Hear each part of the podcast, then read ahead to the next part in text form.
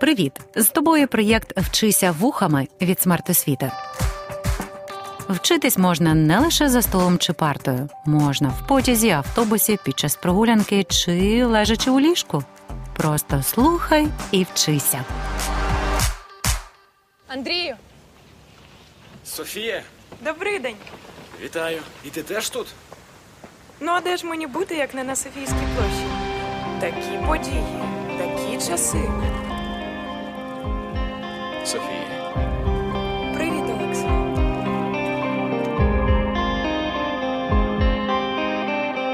Це тая стежечка, де дівчина йшла, що з мого сердечка щастя несла.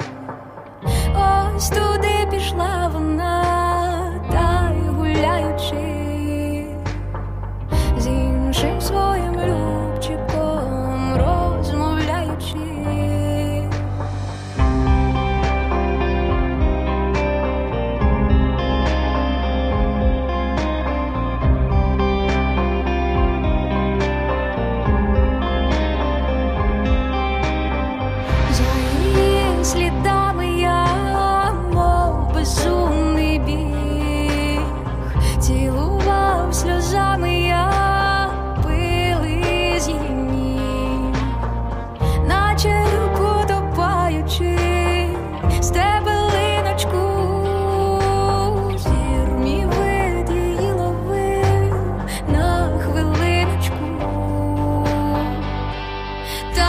стежечка і звивається,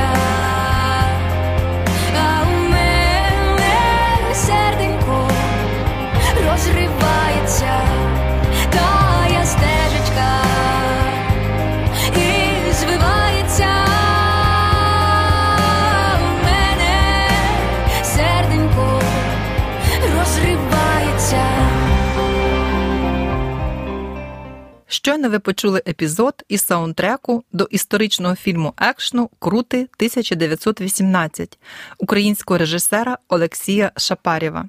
Картина вийшла в прокат у 2019 році, а у фільмі звучить пісня Стежечка в проникливому виконанні Христини Соловій. Хто ж автор слів цієї надзвичайно чуттєвої пісні про кохання? Лише людина, яка сама переживала муки любові, може так писати про неї. Я хотів життю кінець зробить, марну лушпину геть розбить, хотів зусиллям власних рук здобути вихід страшних мук. Хотів я вирватися з ярма твого чару, та дарма. Хто ж він, український Ромео? Це класик, вічний революціонер, каменяр, який не лише лупав скалу, а й умів пристрасно і ніжно кохати. Привіт усім, кого захоплює світ слова. Я вчителька української літератури Людмила Власенко. І сьогодні мовимо про любов, а також про неймовірну збірку Зів'яле листя та її автора Івана Франка.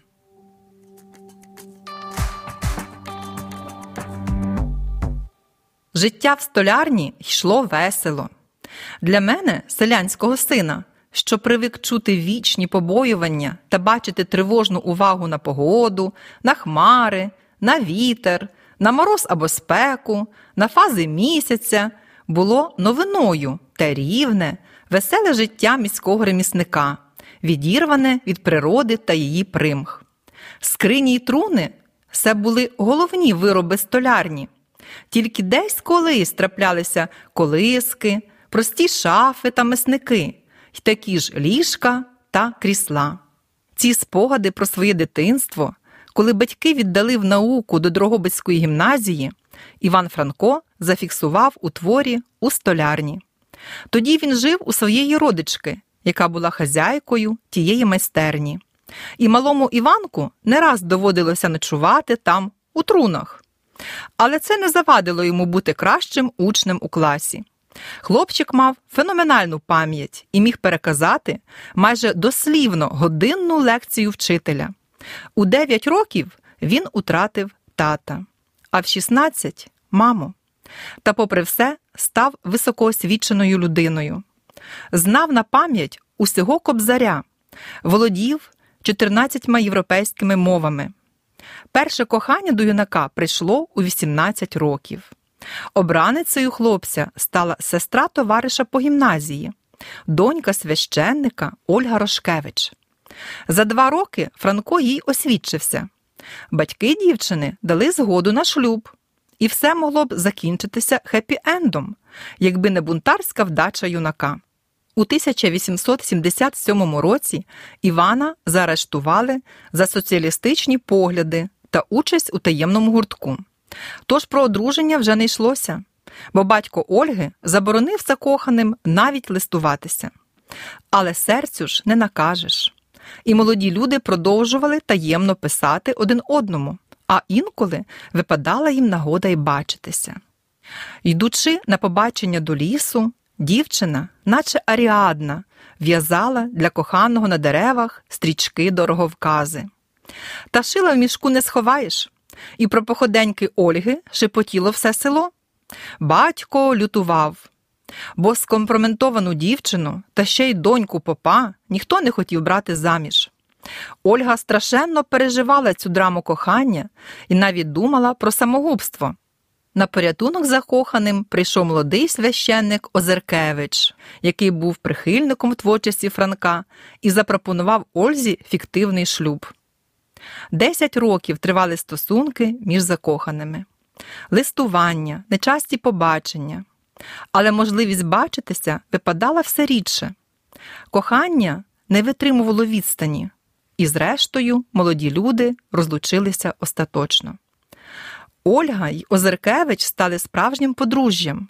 У них народилося двоє дітей меншенького сина, назвали на честь Франка Іваном. Але, на жаль, хлопчик прожив лише два роки. Біла лілея пережила поета на 19 років, а перед смертю заповіла покласти листи Франка їй до труни. Одна не сміла, як лілея біла, зітхання й мрій уткана, із обснов, сріблястих, мов метелик, підлетіла, купав її в рожевих блисках май. На пурпуровій хмарі вранці сіла і бачила довкола рай і рай. Вона була невинна, як дитина, пахуча, як розцвілий свіжо гай. Написав про Ольгу Франко в поезії тричі мені являлася любов, що увійшла до збірки зів'яле листя, яку автор назвав ліричною драмою. Хто ж був другою любов'ю поета? Це польська шляхтянка Юзефа Звонковська, неймовірна красуня, про яку друг Франка Фелікс Дашинський сказав: перед цією красою потрібно впасти на коліна і молитись, молитись. Гляньте, вона ж Дантова Беатріче. Франка так вразила ця шляхетна краса, що він попросив руки дівчини в її матері.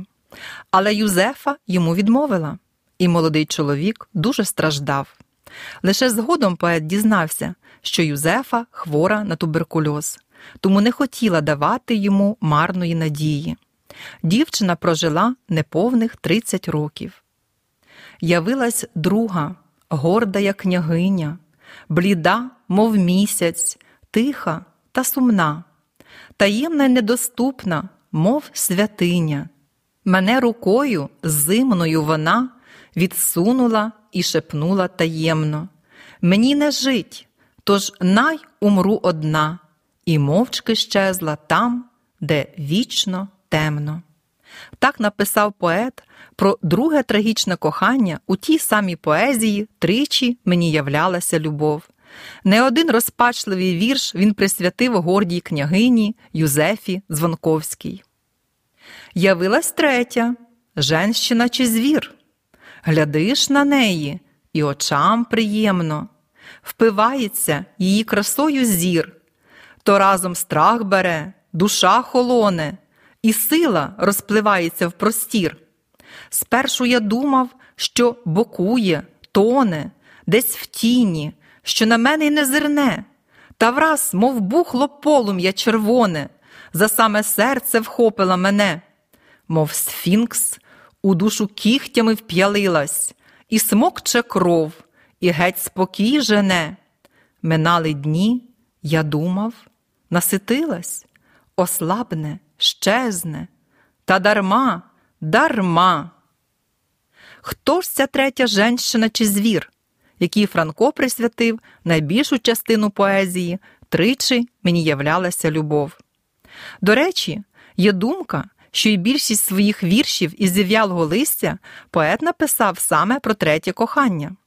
Хто ж так розбурхав пристрасне серце поета і позбавив його спокою? Це була полька Целіна Зигмунтовська, яку Франко побачив за касовим віконечком пошти, де працювала красуня з профілем грецької богині. Але примхлива й пихата Целіна не зацікавилася простолюдином без грошей, бо мала інші плани на життя. Сама ж вона казала, що любить брюнетів, а Франко був рудим. Незважаючи на це, поет сам собі писав листи й носив їх на пошту, а потім ішов їх забирати, аби побачити неприступну красуню. Ні, не тебе я так люблю.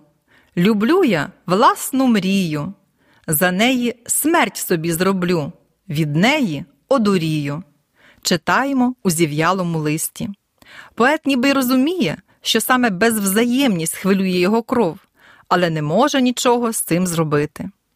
І тікати б чоловікові чим далі від сфінкса з гарненьким личком, але він уже до кінця життя пов'язаний із цією жінкою. Пізніше, після смерті свого чоловіка, Селіна вправно маніпулює вже одруженим Франком, використовуючи його зв'язки фінансове становище. Згодом поет взагалі поселив її з дітьми в своєму домі як економку. Але цей звір виявився не таким хижим. Жінка доглядала до смерті за тяжко хворим і самотнім Франком, коли його дружина перебувала в божевільні.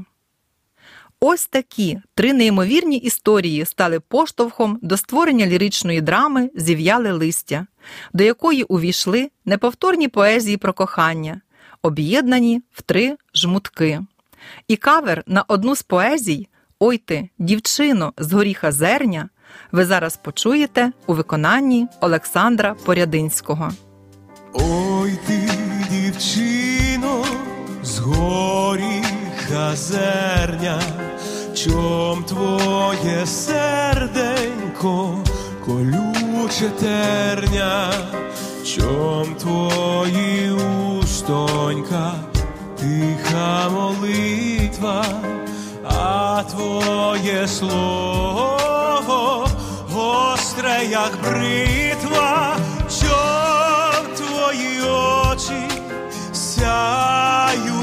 жаром, що то запалює серце пожаром.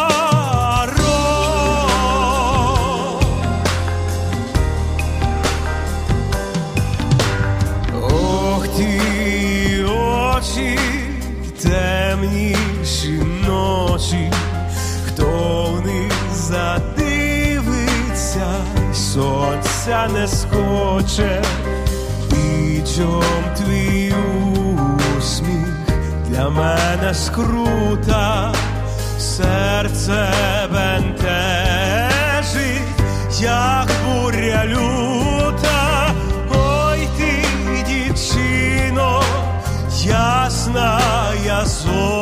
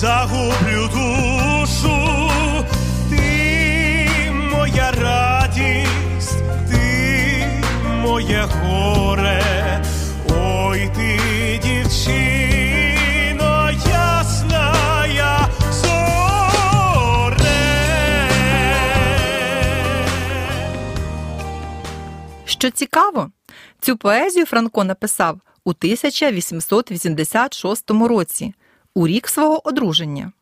Але вірш точно не про дружину Ольгу Хоружинську, невибрану серцем дівчину з Харківщини, з якою 30-літнього поета познайомила Олена Пчілка.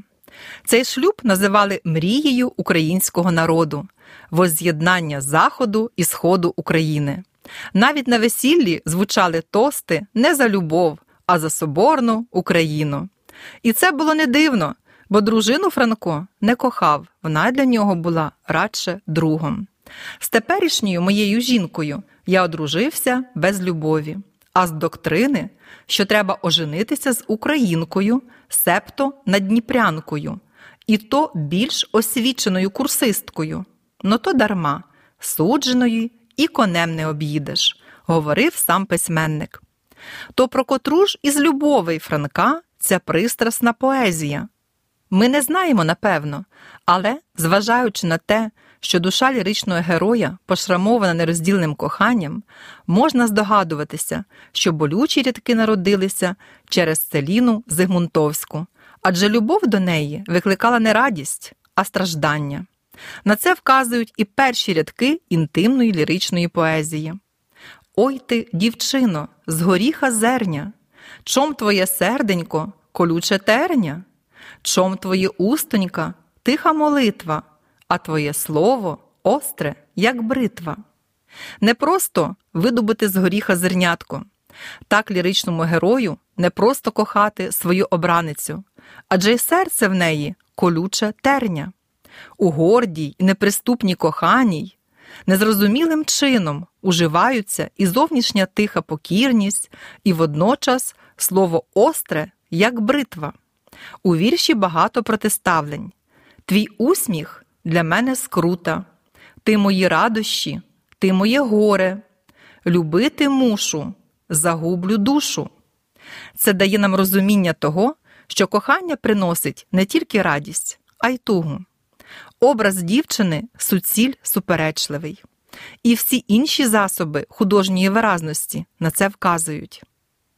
Епітети, колюче терня, тиха молитва, порівняння, слово остре, як бритва, усміх бентежить, як буря люта, метафори, очі сяють тим чаром, запалює серце пожаром, усміх серце бентежить. Гіпербола очі темніші ночі. В описі дівчини та її норовливої вдачі яскраво простежуються фольклорні мотиви. Поезія побудована на риторичних фігурах. Більша частина вірша це риторичні запитання. Чом твоє серденько колюче терня, чом твої устонька тиха молитва, а твоє слово остре, як бритва, чом твої очі сяють тим чаром, що то запалює серце пожаром. І чом твій усміх для мене скрута, серце бентежить, як буря люта. Поет ніби шукає відповідь на питання, чому так важко достукатися до серця дівчини? Звертання до неї також риторичні, вони сповнені одночасно захвату й розпачу. Ой ти, дівчино, з горіха зерня, ой ти, дівчино, ясна я зоре. Ой ти, дівчино, з горіха зерня не єдиний вірш, сповнений болю через нерозділене кохання, яке випалювало душу поета. Пропоную послухати фрагмент кавера на наступну поезію Франка у виконанні Віталія Козловського. Думаю, ви впізнаєте цей твір, хоча, можливо, й не здогадувалися, хто автор слів.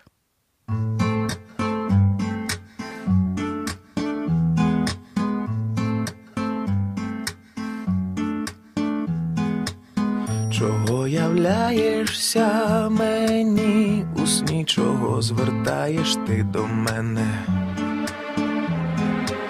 чудові очі ті ясні, сумні, немов криниці дно студене. Чого являєшся мені у сні? Чому уста твої Уста твої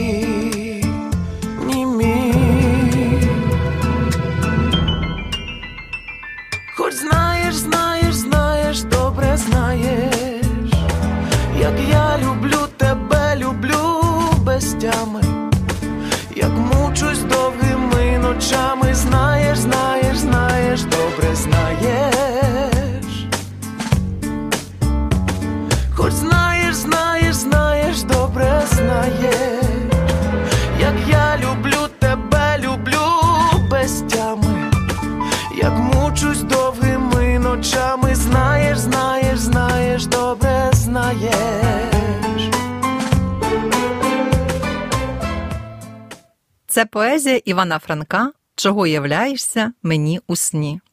До слова, Віталій Козловський не просто гламурний співак. Зараз він воїн 4-ї бригади оперативного призначення Національної гвардії України Рубіж. 24 серпня 2023 року, у День Незалежності України, він на своїй Фейсбук-сторінці написав: Кожен сантиметр рідної землі, який вдалося відстояти, просякнутий кров'ю. Це найвища ціна, яку ми платимо за право вільно жити у себе вдома і будувати своє майбутнє. Поезія, чого являєшся мені у сні, це зворушливий монолог, душевна сповідь ліричного героя, який мучиться від нерозділеної любові. Перша строфа це самі риторичні питання. Поет ніби прагне зрозуміти, чому його любов не знаходить взаємності. Чого являєшся мені у сні? Чого звертаєш ти до мене чудові очі ті ясні, сумні, немов криниці дно студене? Чому уста твої німі? Який докір, яке страждання, яке несповнене бажання?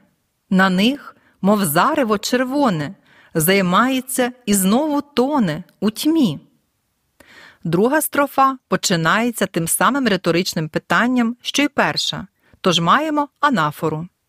Чого являєшся мені у сні? В житті ти мною згордувала, моє ти серце надірвала, і з нього визвала одні оті ридання голосні, пісні. В житті мене ти знать не знаєш, ідеш по вулиці, минаєш. Вклонюся, навіть не зирнеш і головою не кивнеш. Хоч знаєш, знаєш, добре знаєш, як я люблю тебе без тями, як мучусь довгими ночами, і як літа вже за літами, свій біль, свій жаль, свої пісні у серці здавлюю на дні.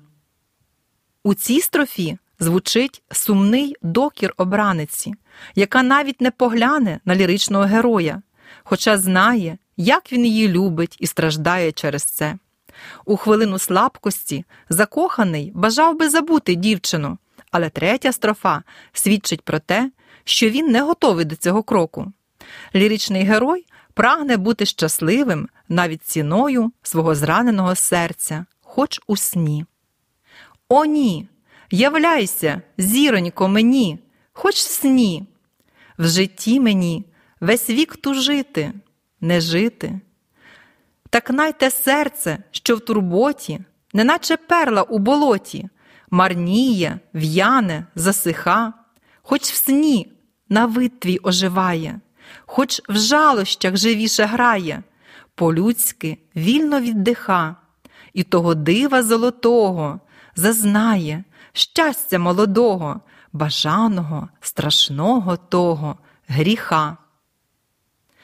У кожному слові поезії відчувається глибина почуття ліричного героя і вся сила страждання, тугою сповнені епітети, уста твої німі, чудові очі ті ясні, сумні, ридання голосні, страшного гріха, метафори, бажання займається і знову тоне. Моє ти серце надірвала, і з нього визвала одні оті ридання голосні. Свої пісні у серці здавлюю на дні. Уособлення серце марніє, в'яне, засиха, оживає, живіше грає, вільно віддиха. Порівняння очі, немов криниці дно студене, бажання, неначе зарево червоне, серце, неначе перла у болоті. Антитеза. Ідеш по вулиці, минаєш, вклонюся, навіть не зернеш, і головою не кивнеш. Ліричний герой дуже ніжно звертається до коханої. Являйся, зіронько, мені. Крім риторичних питань та звертань, поезія сповнена риторичних окликів, що підкреслюють ті емоції, які вирують у душі закоханого юнака. Щоб розкрити всю силу почуттів ліричного героя, поет вдається до гіперболи. В житті мені весь вік тужити, не жити. Як я люблю тебе без тями, як мучусь довгими ночами. У цих та інших рядках бачимо анафору, яка допомагає наголосити на важливих для ліричного героя моментах. Чого являєшся мені у сні? Чого звертаєш ти до мене? Таку саму функцію виконує і рефрен. Який докір, яке страждання, яке несповнене бажання. Хоч знаєш, знаєш, добре знаєш, свій біль, свій жаль, свої пісні. Чого являєшся мені у сні? Пристрасна пісня кохання. Лише переживши подібні почуття і маючи талант, можна створити такий твір.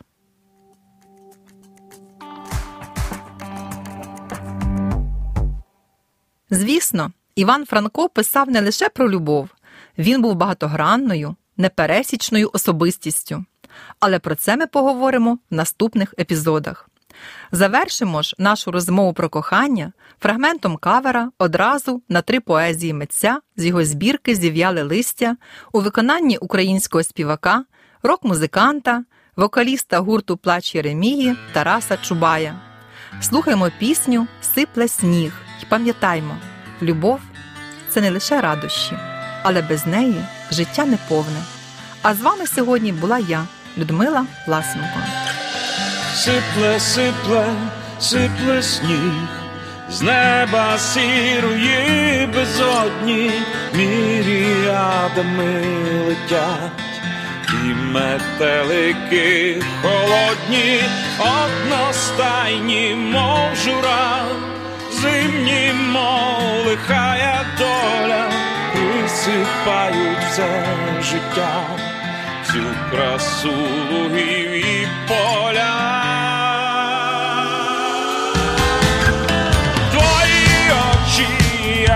Море, супокійне, світляне, серця мого давнє горе, мов пилинка в них тоне. Твої очі, мов криниця, чиста на перловім дні а надія, мов зірниця, з них проблискує мені. Вухами творить громадська організація Смарт Освіта за підтримки Educo Foundation.